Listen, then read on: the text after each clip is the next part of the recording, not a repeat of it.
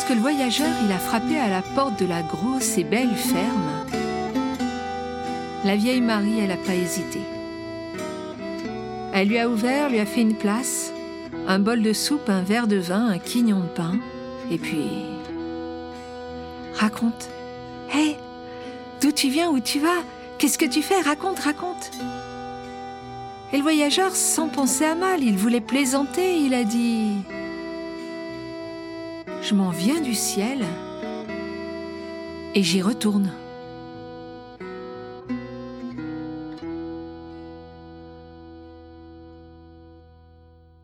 La vieille, ce qu'elle a entendu, elle y a cru. Mais alors Si tu viens du ciel, t'as peut-être vu mon Fernand. Il m'a quitté il y a quelque temps. Il a une belle chemise, un pantalon, et puis il a jamais voulu de ceinture, alors une ficelle qui tient son pantalon, tu l'aurais pas vu? Au paradis sans doute. L'œil du voyageur s'est allumé.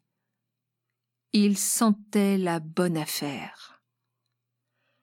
Le vieux Fernand. Ah oui, oui, oui, avec sa belle chemise et son pantalon qui tient par de la ficelle, oui, oui, je vois bien, c'est un brave gars, mais non. Il n'est pas au paradis, non, il est au purgatoire. Le malheureux, il lui manque 300 sous pour passer. 300 sous? 300 sous, c'est une somme. Mais enfin, on a du bien. Monsieur le curé aurait dû nous le dire. On lui aurait donné ce qu'il fallait. Oh, mais comment lui faire parvenir cette somme maintenant? Mais j'y pense. Vous Vous y retournez au ciel. Vous pourriez pas lui donner? Bon. Si je peux rendre service. C'est ainsi que la vieille est allée chercher les 300 sous. Le voyageur les a empochés, a touché son chapeau et il a pris le vent. Quand le fils est rentré, la vieille lui a tout raconté. Oh, pauvre vieille, mais tu es complètement naïve. Par où est-il parti? Par le chemin des collines. Le fils a grimpé sur le cheval et à plein galop. Le voyageur l'a vu arriver de loin. Inutile de fuir, de se cacher, il s'est posé sur un gros rocher bien en évidence. Et il a laissé tomber sur lui le doux regard de la vache qui contemple le monde.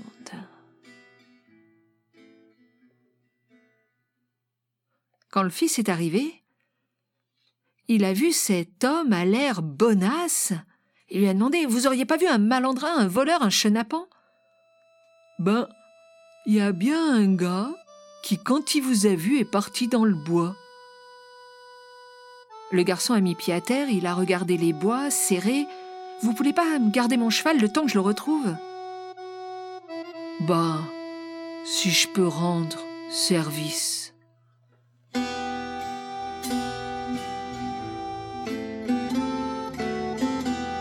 Quand le fils est ressorti du bois, L'homme et le cheval n'étaient plus là.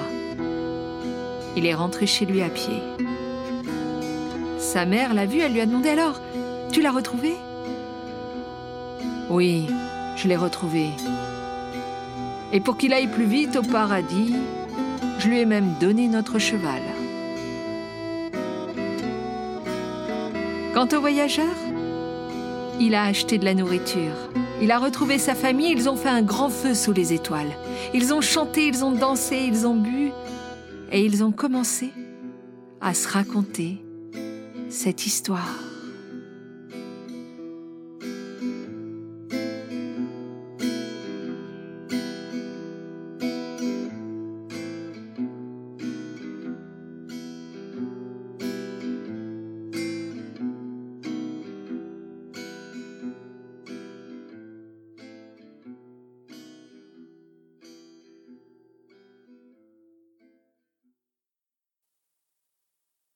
Il était une fois il y a longtemps. J'étais un chat. J'ai trouvé un rat au fond d'un fossé. J'allais pas manger un rat sans pain, je suis allée voir la dame du coin. Pour un pain Donne-moi une plume. Pour une plume, je suis allée voir la buse. Buse, donne-moi une plume pour la dame du coin qui me donnera du pain. Pour une plume, donne-moi une ruse. Pour une ruse, je suis allée voir Renard. Renard, donne-moi une ruse pour la buse qui me donnera une plume pour la dame du coin qui me donnera du pain. Pour une ruse, je veux du lait. Le lait vient de la vache. La vache veut de l'herbe. L'herbe vient du pré, le pré veut de l'eau. L'eau vient de la rivière, la rivière veut un orage. L'orage vient du ciel. Le ciel veut un conte. J'ai compté. La pluie est tombée, la rivière a débordé, l'herbe a poussé, la vache a donné son lait à Renard, qui a tout bu et s'est enfui, emportant sa ruse avec lui. Quand j'étais un chat, j'ai mangé un rat, mais jamais la buse ne m'a donné de plumes, ni la dame du coin de morceaux de pain. Quand j'étais un chat, j'ai mangé un rat, et puis voilà.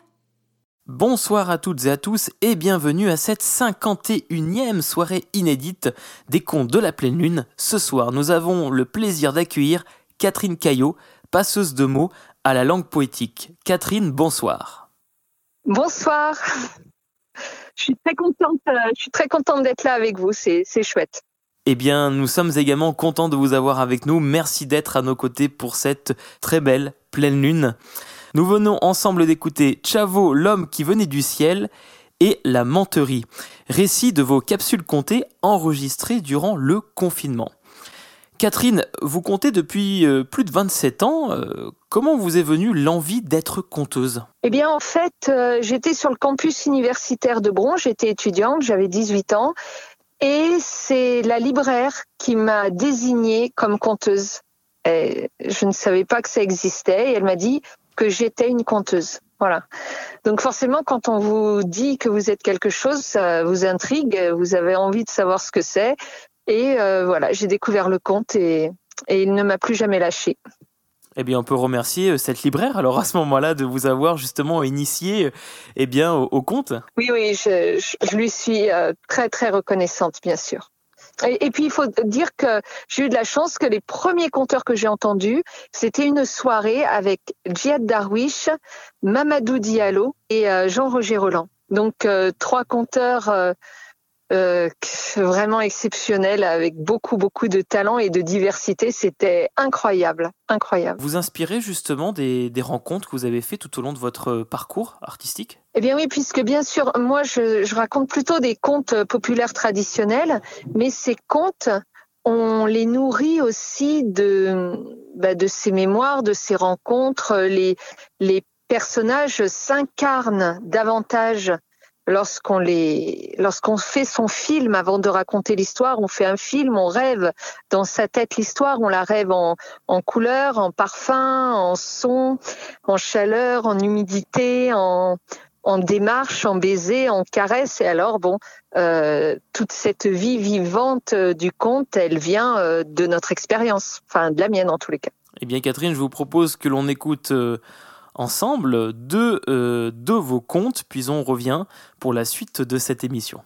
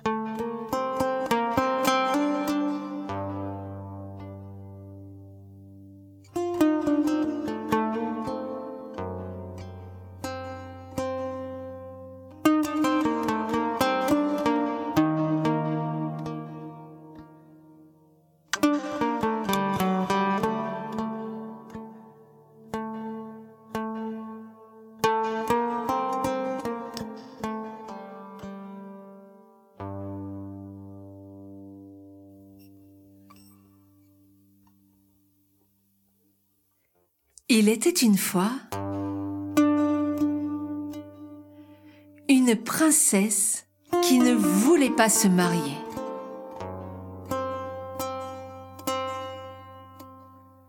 Son père, sa mère et tous les conseillers l'ont condamnée.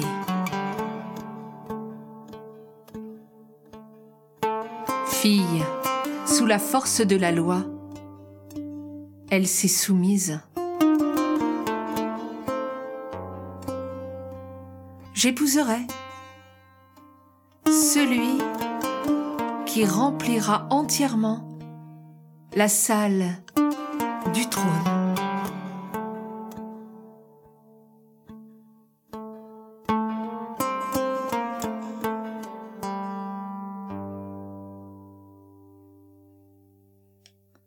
La salle du trône était immensément grande. La princesse est tranquille. Jusqu'au jour où arrive un prince. Accompagné de centaines de serviteurs, il dépose aux pieds de la princesse coffre d'or, d'argent, de tapis, de soieries, de parfums, d'encens. À la nuit tombée, on ne voit plus un centimètre du sol. Voilà, j'ai rempli la salle du trône, épouse-moi. Épouse, épouse, épouse, épouse-le. J'avais demandé de remplir entièrement la salle du trône. Et toi, tu n'en as recouvert que le sol Alors fuis, avant que le bourreau ne fasse son office.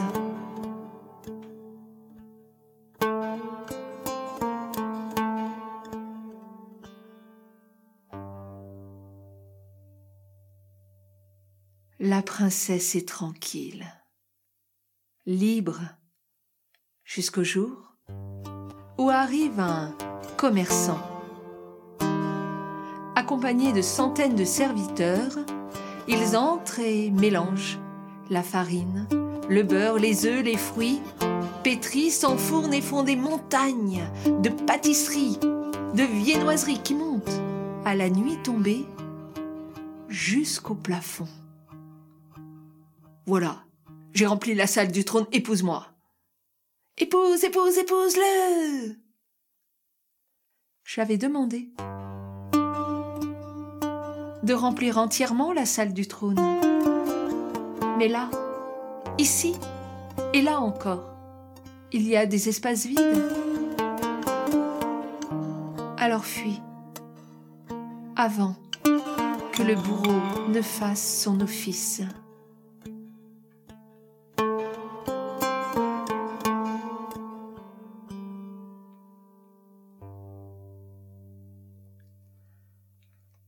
Princesse est tranquille, libre. Longtemps, plus personne n'ose se présenter. Jusqu'au jour où arrive un conteur,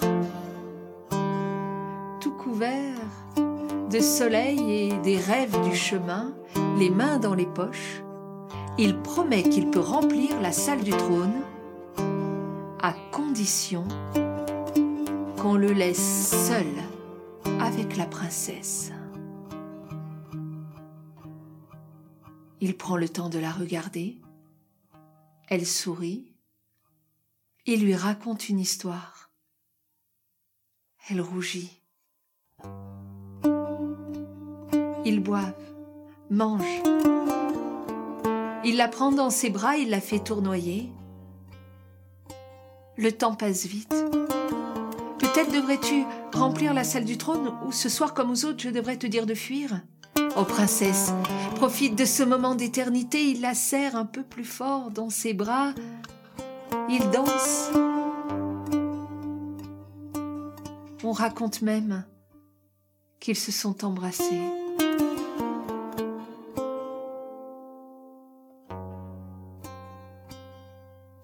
Puis la nuit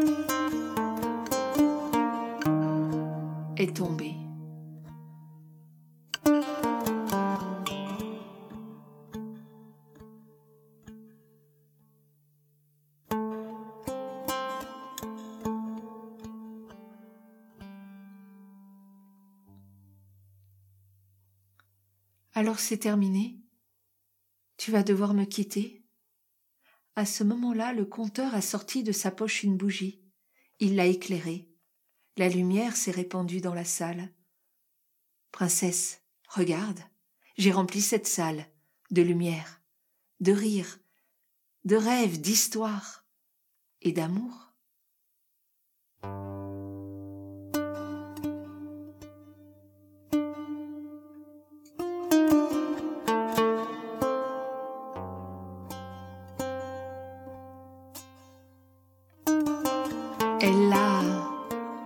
t'épouser.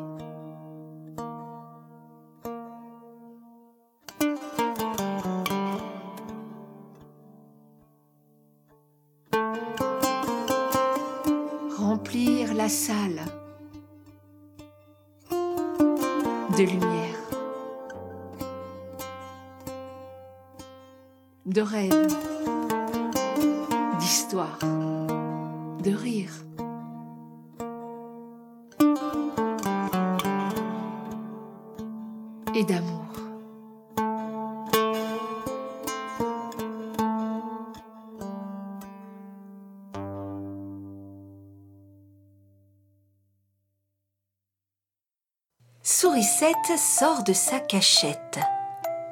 Elle fait frimousser ses moustaches. Oh, l'air est doux et parfumé. Ça va être une belle journée. Elle s'en va, trottinant gentiment, quand soudain se trouve face au serpent. Quel délice Voilà mon petit déjeuner qui m'est livré à l'instant. Serpent, on voit bien que tu ne connais pas ce que c'est que la morsure d'une souris.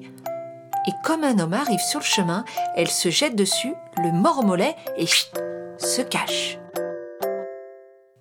L'homme regarde au sol, il voit le serpent. La trouille, crise cardiaque, paf Il tombe, raide mort. Oh, le serpent euh, n'en croit pas ses yeux. Attends, je vais te montrer ce que c'est que la morsure du serpent. Et comme un homme arrive sur le chemin, il se jette dessus, le mollet. Sourisette sort de sa cachette et se dandine, dansote gentiment autour de la jambe de l'homme, qui, voyant la souris, soulève les épaules et s'en va sifflotant. Le serpent, abasourdi, a laissé filer la souris. Qui danse, qui danse joyeusement parce qu'aujourd'hui, c'est vraiment une belle journée. Alors, qui êtes-vous? La souris Le serpent L'homme inquiet ou l'homme confiant?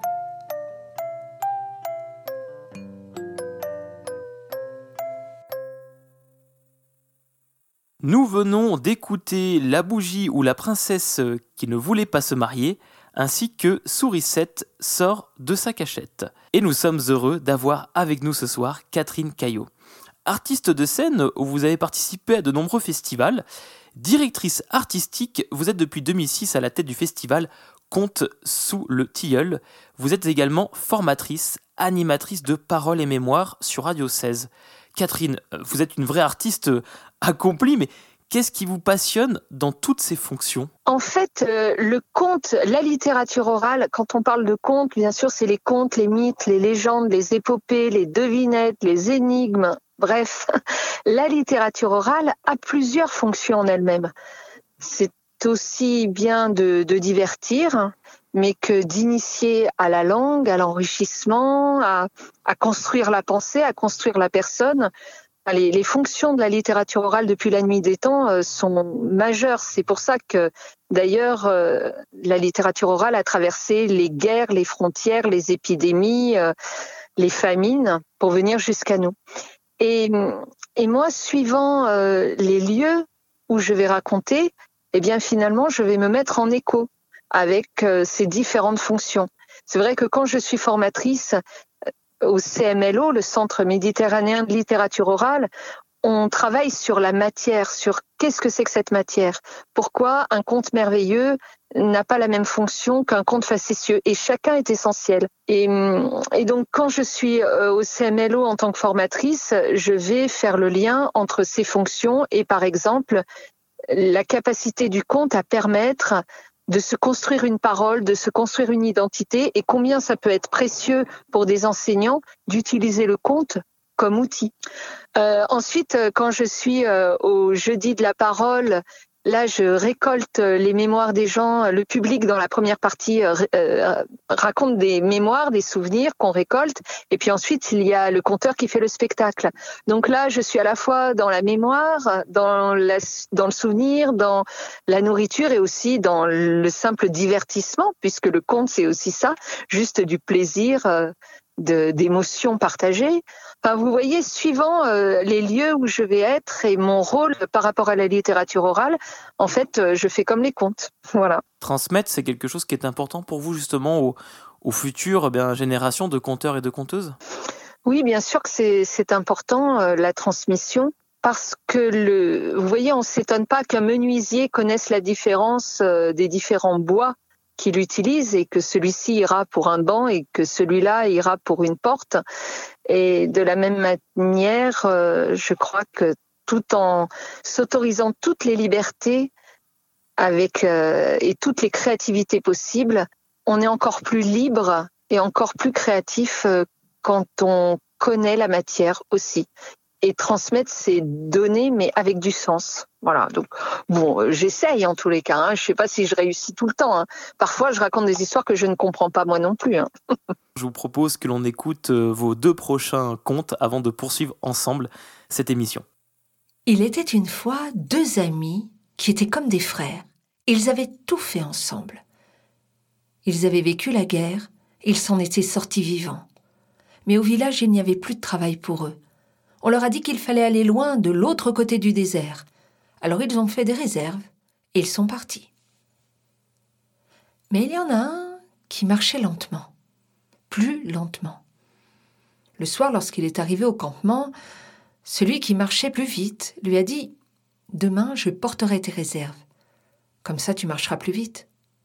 Et c'est ce qu'ils ont fait. Mais le lendemain, celui qui marchait lentement marchait toujours plus lentement. Lorsqu'il est arrivé au campement, épuisé, il a dit Mon ami, tu ne m'as pas attendu de la journée. Vite, donne-moi à boire, donne-moi à manger. Et l'autre lui a répondu Tu as soif, tu as faim. Alors laisse-moi te crever un œil. Hein? L'autre, il a cru qu'il avait mal entendu. Il lui a dit Non, je t'en prie, vite, donne-moi à boire, donne-moi à manger. Tu as faim, tu as soif. Alors laisse-moi te crever un œil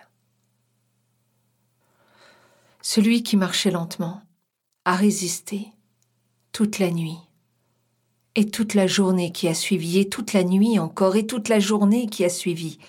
Puis il s'est écroulé. Je t'en prie, donne-moi à boire. Et il s'est laissé crever un œil. Et l'autre lui a donné à boire et lui a donné à manger. Le lendemain, celui qui avait un œil crevé marchait encore plus lentement, et le soir, lorsqu'il est arrivé au campement, et qu'il a demandé à boire et à manger, l'autre lui a répondu Tu as soif, tu as faim, alors laisse-moi te crever l'autre œil. Et celui qui était au sol s'est laissé crever le deuxième œil. Et le voyage a continué. Jusqu'au moment où ils sont arrivés à cet endroit où le désert fait place à la prairie. Sur une haute colline qui dominait une grande ville, il y avait là un arbre pendu, car dans cette ville, quand vous commettiez un crime, vous étiez pendu à la sortie de la ville. L'ami a pris la main de son compagnon, l'a posée sur l'arbre, et lui a dit Attends-moi là. La ville est grande, tu vas te perdre, tu vas me ralentir. Je vais trouver un travail, un endroit où vivre et je reviendrai te chercher. Attends-moi. Et il est parti. Le garçon l'a attendu. Puis il s'est assis. Il a senti que la nuit l'entourait. Alors il a compris que son ami ne reviendrait jamais le chercher. Il s'est couché et il a attendu la mort. Mais cette nuit-là était la nuit la plus courte de l'année. Cette nuit où la magie et la merveille se libèrent sur le monde. Trois corbeaux sont venus se percher. Et comme c'était la nuit la plus courte, ils parlaient, et le garçon, couchés sous l'arbre, les entendait et les comprenait. Mon ami, que me racontes-tu comme secret? Quelle surprise vas-tu me révéler? Quelle énigme me réserves-tu? Eh bien, a dit le premier corbeau, sais-tu que cette ville qui pleure de soif, s'il savait que sous l'épicerie d'Abdelkader, sous le rocher, il y a une source? Oui, oui, a dit le deuxième corbeau, mais sais-tu que celui qui pourrait récupérer la première eau qui jaillirait et remplirait trois bouteilles, avec ces trois bouteilles, il pourrait guérir toute personne qui a la lèpre? Oui, oui, a dit le troisième corbeau, mais savez-vous que la nuit, la plus courte de l'année, la rosée qui apparaît sous un arbre pendu, peut rendre la vue à un aveugle, même un aveugle à qui on aurait crevé les yeux. Et ils sont partis s'envoler direction l'ailleurs. Et le garçon sous l'arbre, il a étendu ses mains dans l'herbe toute humide de rosée, et cette eau, il l'a passée sur ses yeux, et il a retrouvé la vue. Alors il a sorti un mouchoir de ses poches, il a pris toute la rosée, il a pressé cette eau au-dessus de sa gourde qu'il a accrochée à sa ceinture et direction la ville. Il a tracé, il a attrapé un gamin, il lui a dit vite, dis-moi où est l'épicerie d'Abdelkader. C'était un étranger, il parlait pas la même langue, on a fait venir un traducteur, l'épicerie d'Abdelkader, et pourquoi, qu'est-ce que tu lui veux? Eh bien, je sais que sous l'épicerie d'Abdelkader, il y a une source. Alors, une source de l'eau, de l'eau. La nouvelle est montée jusqu'au roi. Le roi est descendu, on a rasé l'épicerie d'Abdelkader, on a creusé, ils ont trouvé un rocher. Le garçon a dit Attendez, attendez il a fait venir les tailleurs de pierre faire une toute petite entaille, de l'eau à perler, une goutte. Il a mis une bouteille en dessous. Peu à peu, elle s'est remplie. Une deuxième bouteille, une troisième bouteille. Attendez, attendez. Il a fait venir les tailleurs de pierre. Ils ont fait une toute petite entaille, de l'eau à perler. Le garçon a mis une bouteille, il a récupéré la première bouteille de cette source, puis une deuxième, une troisième. Vous pouvez entailler plus largement maintenant. Et l'eau? L'eau soudainement a jailli à grand torrent, et c'est une source, c'est une rivière, c'est presque un torrent d'eau vigoureux qui a traversé la ville, et ce fut une grande fête. Et le roi de la fête, c'était lui. Tout le monde chantait ses louanges. Le roi a dit Tu n'es plus un étranger, tu es un ami de la famille, je vais faire un grand banquet en ton honneur, tu as donné de l'eau à ma ville. Et c'est ainsi que le garçon s'est retrouvé au palais du roi. Et c'est ainsi que le garçon a repéré qu'à côté du roi il y avait toujours un enfant qui le tenait par la manche. Et il a fini par demander Excuse-moi, mon roi, mais pourquoi cet enfant te tient par la manche? Ah cet enfant, c'est mon fils, c'est le prince. Mais quel malheur il est aveugle. Vraiment? Attends, je peux faire quelque chose pour lui. Et le garçon a sorti sa gourde, il a humidifié un petit mouchoir, il a mouillé les yeux du prince, et le prince a retrouvé la vue. Le roi, le roi est descendu de son trône, il a pris le garçon dans ses bras, il l'a enlacé, il l'a embrassé, il lui a dit Mais, mais tu n'es plus un ami. Tu es maintenant mon fils, tu fais partie de la famille, et tu vas vivre avec nous au palais. Et c'est ainsi que le garçon a eu ses appartements dans le palais. Et c'est ainsi qu'il a pu voir qu'il y a un endroit du palais où il était interdit d'aller. Il s'en est approché, il a vu des servantes se faufiler et revenir, les joues rouges, le souffle court. Alors il a pris par les jardins, il a contourné le palais. Mais le jardin Bientôt s'est arrêté devant une grande grille, comme une cage, comme une immense volière d'oiseaux, mais sans oiseaux. Et la porte s'est ouverte, et il a vu une jeune femme toute voilée en sortir. Elle s'est assise un moment dans le jardin, puis elle est rentrée. Alors, Le garçon est allé voir le roi et lui a demandé Pardonne-moi, mon roi, mais qui est cette fille qui vit seule dans le palais, dans la partie où on n'a pas le droit d'aller Ah, dit le roi, quelle tristesse. Quelle tristesse, c'est ma fille, mais la malheureuse, elle a la lèpre. Ah, attends, je peux peut-être faire quelque chose pour elle. Et le garçon est entré dans la chambre de la princesse et lui a demandé de retirer ses vêtements. Elle avait le corps purulent. Ce n'était qu'une grande plaie de peau en lambeaux qui tombait et qui ne sentait pas très bon. Mais lui, il a pris une grosse éponge moelleuse. Il l'a imbibé de l'eau de la première bouteille et il a commencé à laver le corps de la princesse. Puis il a pris la deuxième bouteille et il a continué de laver le corps de la princesse, puis il a pris la troisième bouteille, et à la fin, la princesse était complètement guérie, sa peau était douce et lumineuse. Elle s'est retournée, elle l'a regardé, elle a souri. Toi, qui as su me toucher lorsque j'étais laide, approche-toi, maintenant que je suis belle. Je peux vous dire que le roi était content de les marier. Il était content, il a dit Mais quelle chance J'ai un gendre qui est très très très puissant. Il a donné de l'eau à la ville, il a rendu la vue à mon fils, il a soigné ma fille, il l'a guérie. C'est un gendre très puissant. Et le garçon qui était là a dit Pardonne-moi, mon roi, mais je dois te dire la vérité. Je ne suis pas puissant. C'est juste une longue histoire. Et il lui a raconté tout ce qui lui était arrivé, tout ce que je vous ai raconté. Le roi est rentré dans une rage. Quoi? Il y a un homme ici qui t'a fait cela? Il a convoqué immédiatement tous les hommes du royaume. Ils ont tous défilé les uns derrière les autres. Ça allait des portes du palais jusqu'au bord de l'horizon.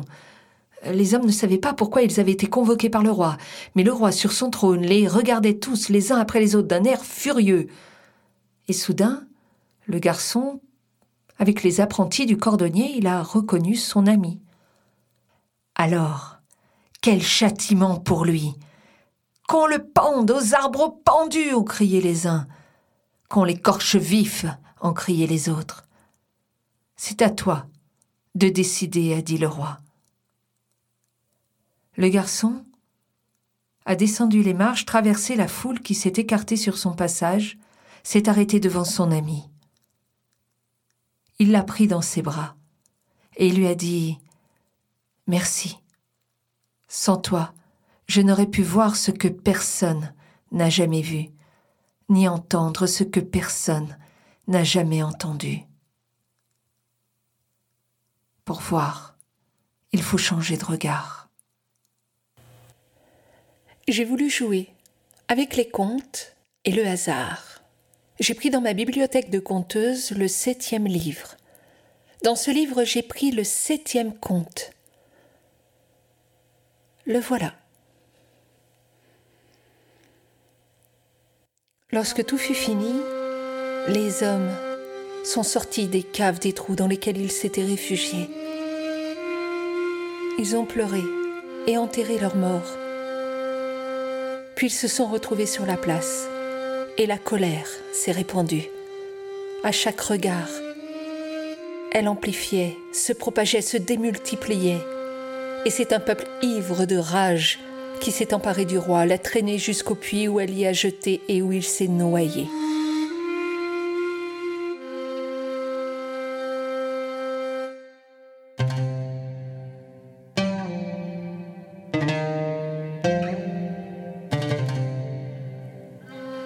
Qu'avait fait ce roi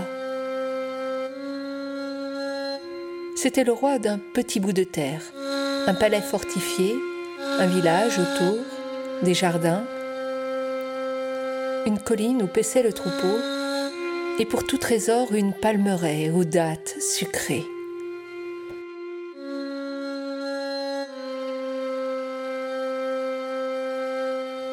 Quand commence l'histoire, c'est un berger qui donne l'alerte. Il a repéré des bandits qui fondent sur le village pour faire la razzia.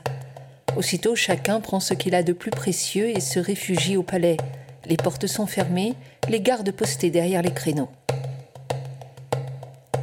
Ils ne font que passer, a dit le roi. Demain, nous sortirons et nous reprendrons nos activités. Lorsque les bandits arrivent, ils ne trouvent rien, presque rien à voler. Et au lieu de partir, ils s'installent. Et le roi les voit. Des portes du palais jusqu'au pied de la colline, ils emplissent la vallée. Avec ses cinquante gardes, il ne pourra pas les chasser. Alors ils attendent.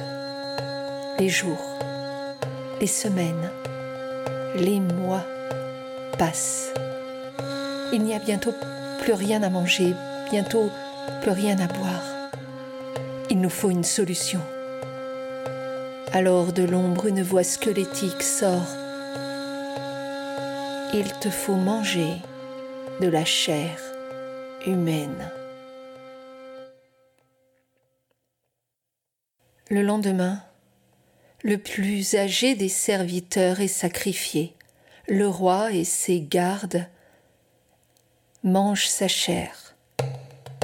Aussitôt une fièvre sanguinaire s'empare d'eux. Ils ouvrent les portes, sortent en trombe et combattent avec rage et fureur.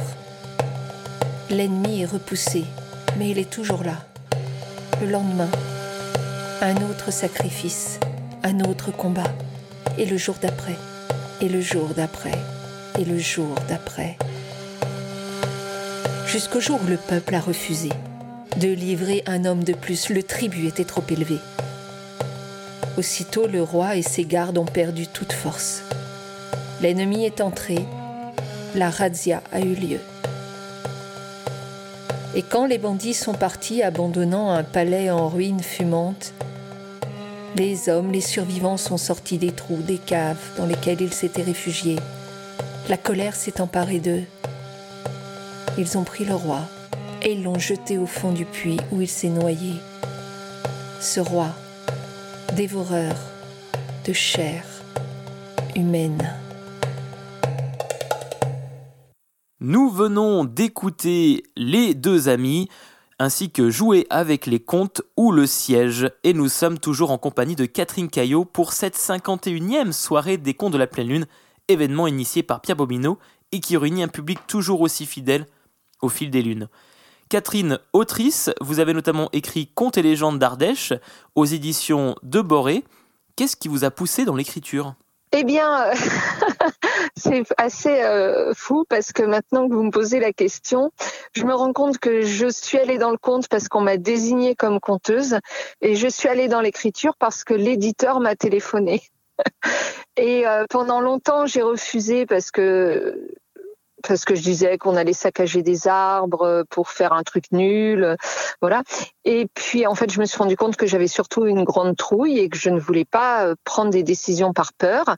Donc je m'y suis lancée et euh, c'était un c'était une belle aventure, voilà. Et ensuite, j'ai sorti un autre petit bouquin qui s'appelle euh, Petit coq déplumé et ça, c'était assez merveilleux. Euh, on m'a envoyé en mission euh, au Burkina Faso parce qu'il y avait une, une association qui faisait, euh, comment dire, de la fraternité entre les deux peuples et, et de l'échange et entre le Gard et la région de Kaya. Et en fait, d'échange, il y avait surtout bon le Gard qui arrivait là-bas avec des médicaments, des ressources, et il voulait qu'il y ait un peu plus d'échange. Et j'ai dit mais eux, ils ont un trésor inestimable, patrimoine de l'humanité, qui sont les contes. Et euh, voilà. Donc, euh, quand je suis allée là-bas, alors c'est pareil. Euh, le, livre, j'ai essayé de pas pas faire l'écrivain du tout, du tout, du tout sur celui-ci, car c'était important d'être plus je suis pas ethnologue non plus, hein, mais de pas vraiment de pas mettre ma patte du tout dedans.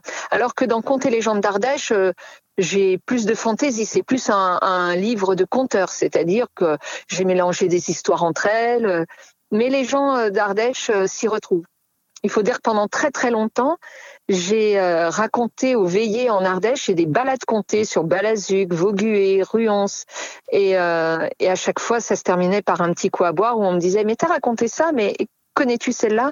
Donc c'est vrai que j'ai un gros répertoire de contes et légendes d'Ardèche, un petit répertoire de contes du Burkina Faso et plus exactement de la région de Kaya. Euh, c'est deux livres, euh, bon, qui ça ne fait pas de moi un écrivain quand même, hein, pour être honnête. Hein, voilà le Burkina Faso et l'Ardèche sont comme deux territoires euh, très éloignés, mais en même temps vous arrivez à rejoindre les deux en fait quelque part par toutes les valeurs que vous avez pu euh, eh bien avoir euh, à la fois en Ardèche bien sûr et puis au Burkina Faso lors de vos, votre voyage. Ah mais c'était étonnant de voir que par exemple un petit conte que tout le monde connaît, euh, l'histoire euh, de la fille qui est envoyée euh, au puits chercher de l'eau et puis elle se comporte bien et quand elle va rentrer, des bijoux vont sortir de sa bouche. Et puis quand elle y retourne, quand, quand la, la méchante sœur y retourne, elle, elle va se comporter mal et vont sortir de sa bouche des serpents. Et hum, eh bien cette histoire, elle existe dans différentes versions au Burkina Faso et c'est avec des gens que j'ai rencontrés qui, ne, qui, ne, qui, qui, portaient vraiment cette histoire traditionnellement. Bien sûr, c'est d'autres d'autres héros, c'est des garçons par exemple, et la fin euh, suivant euh, où ça se passe est, est bien plus terrible qu'en France.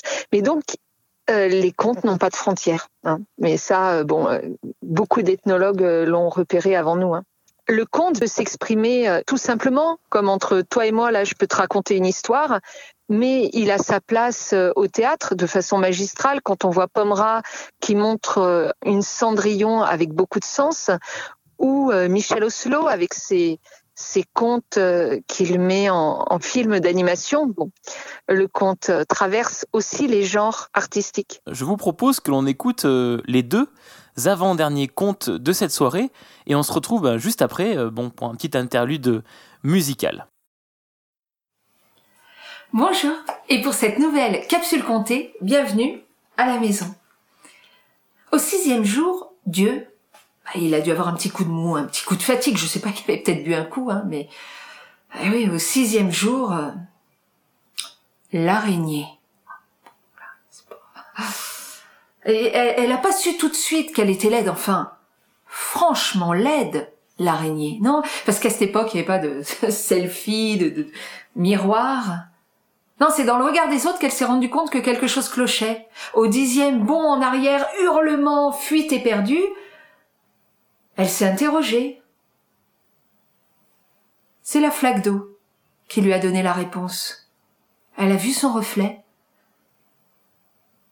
elle a soulevé une patte, elle en croyait pas toutes ses perdues, elle a, elle a retroussé son abdomen poilu.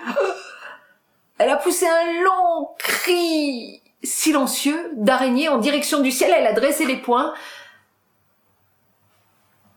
Elle a décidé, puisqu'on ne lui avait pas donné la beauté, elle la fabriquerait, avec tout ce qu'elle avait là au fond, de bon, de chaud, de beau, de vrai fil de soie, d'âme, d'amour, la première broderie du monde est apparue. Et toute fière, elle l'a dressée entre deux branchettes, puis elle s'est cachée, et là ça n'a pas fait un pli. Tout ce qui avait des plumes, des poils, des écailles et même de la peau s'est arrêté, s'est émerveillé. Alors elle, devant toute cette foule d'admirateurs, elle est sortie, mais là non. Ils n'ont pas fait le lien entre l'extrême beauté et l'extrême laideur. Bon en arrière, cri, fuite éperdue. Elle a pleuré. Elle n'a pas pleuré parce qu'elle était laide, non. Mais parce que toute la beauté qu'elle avait à l'intérieur n'avait su effacer la laideur. Alors elle a puisé au plus profond pour faire ce qu'il y avait d'encore plus beau, et ce fut incomparable, de la pure lumière. Et c'est depuis ce jour que les araignées brodent. Eh, vous ne les verrez pas, elles sont cachées dans l'ombre. Elles attendent, patientes, de cueillir votre sourire, votre regard émerveillé. Elles ne cherchent plus à se faire aimer, non, non, non, elles, elles sont bien trop occupées à nous aimer. Alors demain, au frais matin, allez sur le chemin, contemplez une toile et dites Merci à la beauté de l'araignée. Et moi je dis aussi merci à Myriam Ruby d'avoir inventé cette histoire et de m'avoir donné toute la liberté de vous la raconter. Merci et à bientôt et n'oubliez pas, abonnez-vous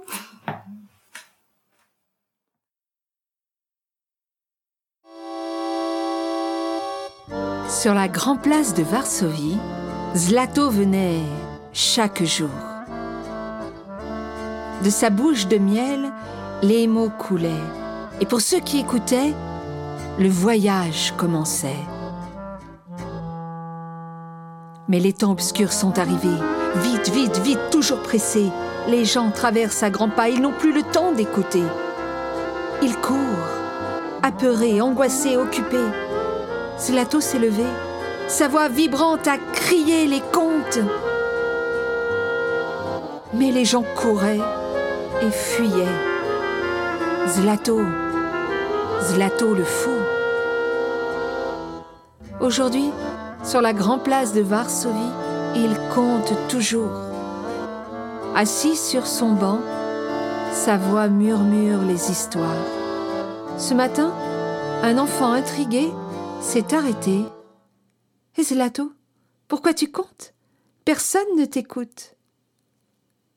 Le vieux a ouvert les yeux. Cela faisait si longtemps qu'on ne lui avait pas adressé la parole. Son regard s'est perdu un peu. Autrefois, je comptais pour changer le monde. Puis son regard s'est éclairé, il a souri, et aujourd'hui je compte pour que le monde ne me change pas. Je compte parce qu'il ne peut en être autrement.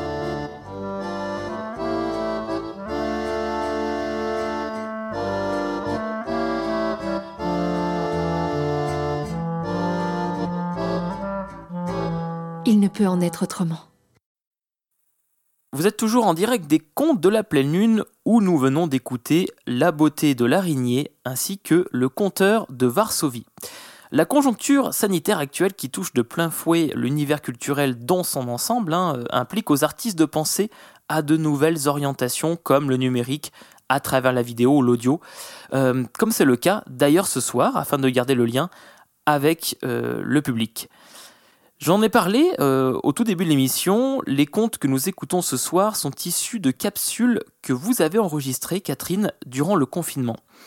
Pensez-vous qu'il est primordial aux artistes, conteurs et conteuses de réfléchir à de nouvelles alternatives? Euh, C'est épineux. Je ne sais pas si c'est pas la branche sur laquelle on est assise. Euh, je, ne sais pas voilà, je ne sais pas. Moi, ce que je sais par contre, c'est que j'avais beaucoup de temps, qu'à la maison, euh, j'ai Fred qui est mon époux et qui est mon musicien et, et, qui, est, aussi un peu l'ingénieur son. Donc, nous, on avait du temps, on était à deux, on était tranquille.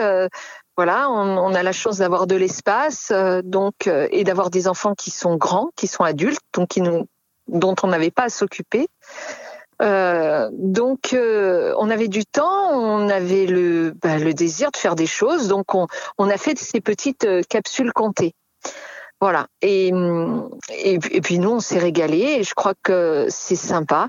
Après, j'ai souvenir, je pense que le compte, lui, de toute façon, est essentiel voyez, le, le, le, métier de compteur, je, je ne sais pas euh, s'il faut le faire ou pas du coup, mais le compte lui est essentiel. Il n'y a pas très longtemps, j'ai eu un petit souci de santé, pas grave du tout, finalement, pas grave. Mais avant de savoir que c'était pas grave, j'avais vraiment la trouille. Et je me suis retrouvée euh, le soir vraiment terrorisée. Et j'ai envoyé des petits messages à des copains compteurs. J'ai dit, euh, s'il vous plaît, j'aurais besoin d'une histoire maintenant. Et j'en ai deux qui m'ont répondu, dont un qui a qui m'a fait un WhatsApp tout simplement, qui a directement raconter un conte pour moi et je l'ai écouté et ça m'a fait du bien. Voilà, c'est aussi les fonctions du conte. Il y a des fonctions thérapeutiques. Donc moi, quand je raconte, je ne soigne pas les gens. De toute façon, je ne connais rien en thérapie. Mais par contre, je sais que le conte est essentiel aussi pour ça. Donc les gens privés complètement de spectacle, ben, si une capsule comptée euh, leur a permis de sourire ou leur a permis de lever le poing, eh bien, euh, tant mieux. Catherine, vous avez déjà participé aux soirées des contes de la pleine lune. C'était il y a déjà plus de 4 ans, lors de la 15e lune. On en est quand même à la 51e, hein. donc le temps passe vite. Que pensez-vous de la régularité d'un tel événement qui permet spécialement à un conteur ou conteuse à en devenir de se produire sur scène en première partie? Eh bien, c'est une magnifique porte ouverte. C'est aussi ça la transmission. C'est euh, c'est la transmission aussi du, du public et, de, et, du partage de la scène. Et, et, moi, j'ai souvenir d'avoir eu beaucoup de chance euh, ben, que Geneviève Berthezen, la libraire, me dise Cathy, tu es une conteuse, et que quelqu'un comme Philippe Forcioli, qui est un chanteur, poète extraordinaire, me dise viens faire ma première partie. Euh, vous voyez, c'est une chance ou la marche des compteurs qui fonctionne aussi comme ça, où on raconte tous ensemble des gens extraordinaires euh, comme euh, Giat Darwish, comme euh, Michel Indenoc, Colette Minier, bon, des, des conteurs comme ça, et puis tout d'un coup de, se retrouver en soirée tout simplement à partager la parole, c'est riche. Voilà, de toute façon, tous les partages de parole sont riches. C'est vrai que les contes de la pleine lune, c'est une véritable soirée de rencontres, d'échanges de tremplin aussi pour certains et certaines qui après justement vont aller euh, eh bien, se produire dans d'autres euh, spectacles, d'autres lieux, d'autres festivals également. Et c'est vrai que nous, on est très heureux euh, chaque mois de pouvoir vous recevoir et on espère vous recevoir très bientôt. on croise les doigts pour le mois de juin, voilà, pour la prochaine pleine lune. On est on est super, super bien reçu euh, à la pleine lune. J'en ai euh, des souvenirs émouvants, à la fois des rencontres et aussi mes papilles gustatives s'en souviennent. vous confirme, j'étais, j'y étais également euh, et pas pour rien, notamment sur la partie catering en fait. Hein, donc c'est comme on l'a, je l'ai évoqué euh, donc euh, lors de la dernière pleine lune, justement, c'est de pouvoir en fait bah, accueillir les artistes, c'est important dans les bonnes conditions. Et puis bah, ils ont toujours un petit peu de, quoi se, restaurer. Et, c'est vrai qu'on a parlé lors de la dernière soirée pleine lune donc en ligne des fameux beignets, voilà que Pierre affectionne particulièrement et qui en demande à chaque fois avant, avant le début des comptes. Il n'y en a pas que pour les artistes, c'est aussi pour le personnel de la MJC. Ils sont très appréciés à chaque pleine lune. Mais euh, dites-moi, euh, Nicolas, je suis en train de me dire que votre voisine va bientôt repérer qu'à chaque pleine lune, vous êtes absent, vous rentrez très très tard, épuisé, les épaules baissées le, euh, ou le, le, sourcil rêveur. Elle va finir par lancer une rumeur, je pense. Tout à fait, c'est fort probable. Mais en même temps, c'est un très bon événement. Moi, quand je rentre, je suis toujours euh, euh, plein d'énergie. Euh, voilà, c'est plutôt le lendemain où j'ai où j'ai la fatigue qui arrive, mais le soir même, c'est c'est une totale énergie. C'est vraiment un, très bon moment. En plus, on, partage nous, membres de l'équipe, avec les compteurs et compteuses, on, se restaure en fait ensemble après l'événement et on partage ben, justement la soirée, comment comment elle s'est passée. Des fois, ils nous demandent même très souvent leur, leurs avis sur leurs prestations d'ailleurs, puisque ben, ils ont ils ont un regard un peu nouveau, vraiment d'extérieur. Et puis c'est toujours très agréable de partager quelques mots avec eux, de les féliciter aussi sur leurs prestations. C'est un très très bon moment. Eh bien Catherine, je vous propose que l'on écoute vos deux derniers contes avant de clôturer ensemble cette belle soirée. Je vais vous raconter la première histoire du monde. Vous la connaissez déjà sous une version ou une autre.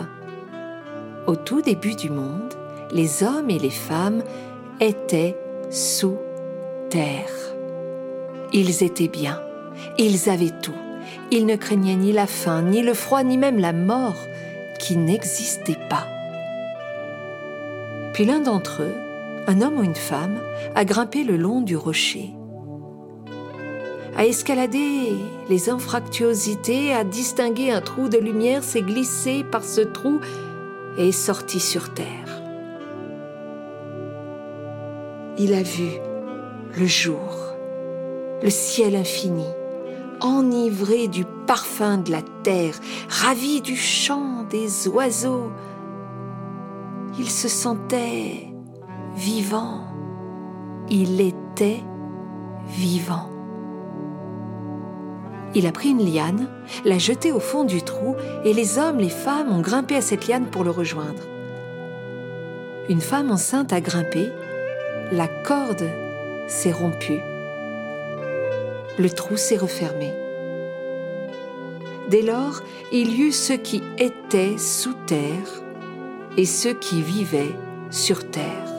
Et pour nous, les vivants, quand l'un d'entre nous meurt, on dit que nous retournons sous terre, parmi les immortels. Certains sont restés près du trou, d'où ils étaient sortis, mais d'autres sont partis plus loin, emportant l'histoire avec eux. Ils se sont installés là, mais d'autres sont allés plus loin encore, emportant l'histoire avec eux. Et ainsi, au cours des millénaires, l'humanité s'est répandue sur toute la terre, emportant à chaque fois son histoire. Et nous rappelant que nous venons tous du même lieu. Nous venons tous du même lieu. Alors, pourquoi? Pourquoi? Pourquoi? Pourquoi? Pourquoi Puisque nous venons tous du même lieu?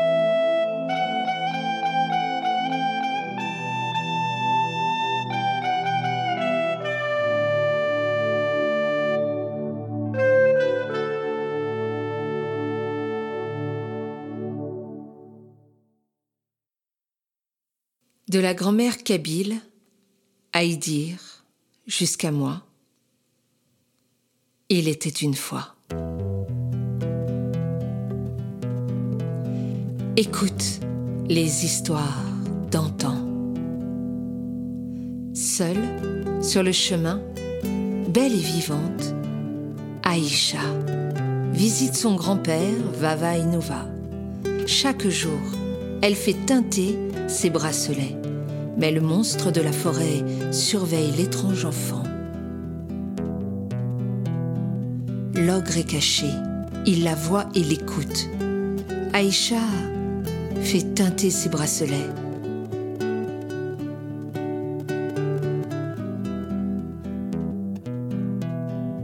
Vava Inova ouvre la porte. La petite nourrit le grand-père. Il lui raconte des histoires d'antan roule, sorcière, jean, tapis volant. Aïcha voyage dans les mots de Vava Inova. La neige tapisse les portes d'entrée, la lune et les étoiles se voilent. Mais le monstre a imité Aïcha. Vava Inova est dévoré. Furieux, les villageois piègent le monstre de la forêt. Du roulet de la maison du grand-père, il ne reste que des cendres.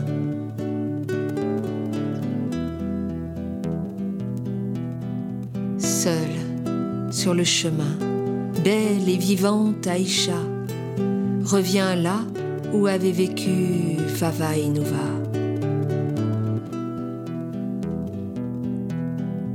En une nuit, sur les cendres, un cèdre immense a poussé. Sa haute tête salue la lune et les étoiles, ses branchages dansent avec le soleil. Aïcha enlace le cèdre, caresse son écorce rugueuse. Résonne la voix de Vava Inouva. Elle lui raconte les contes d'antan, roule sorcière jean et tapis volant. Tous les contes merveilleux sont en Aïcha. Tous les contes merveilleux sont en moi. Tous les contes merveilleux sont en toi.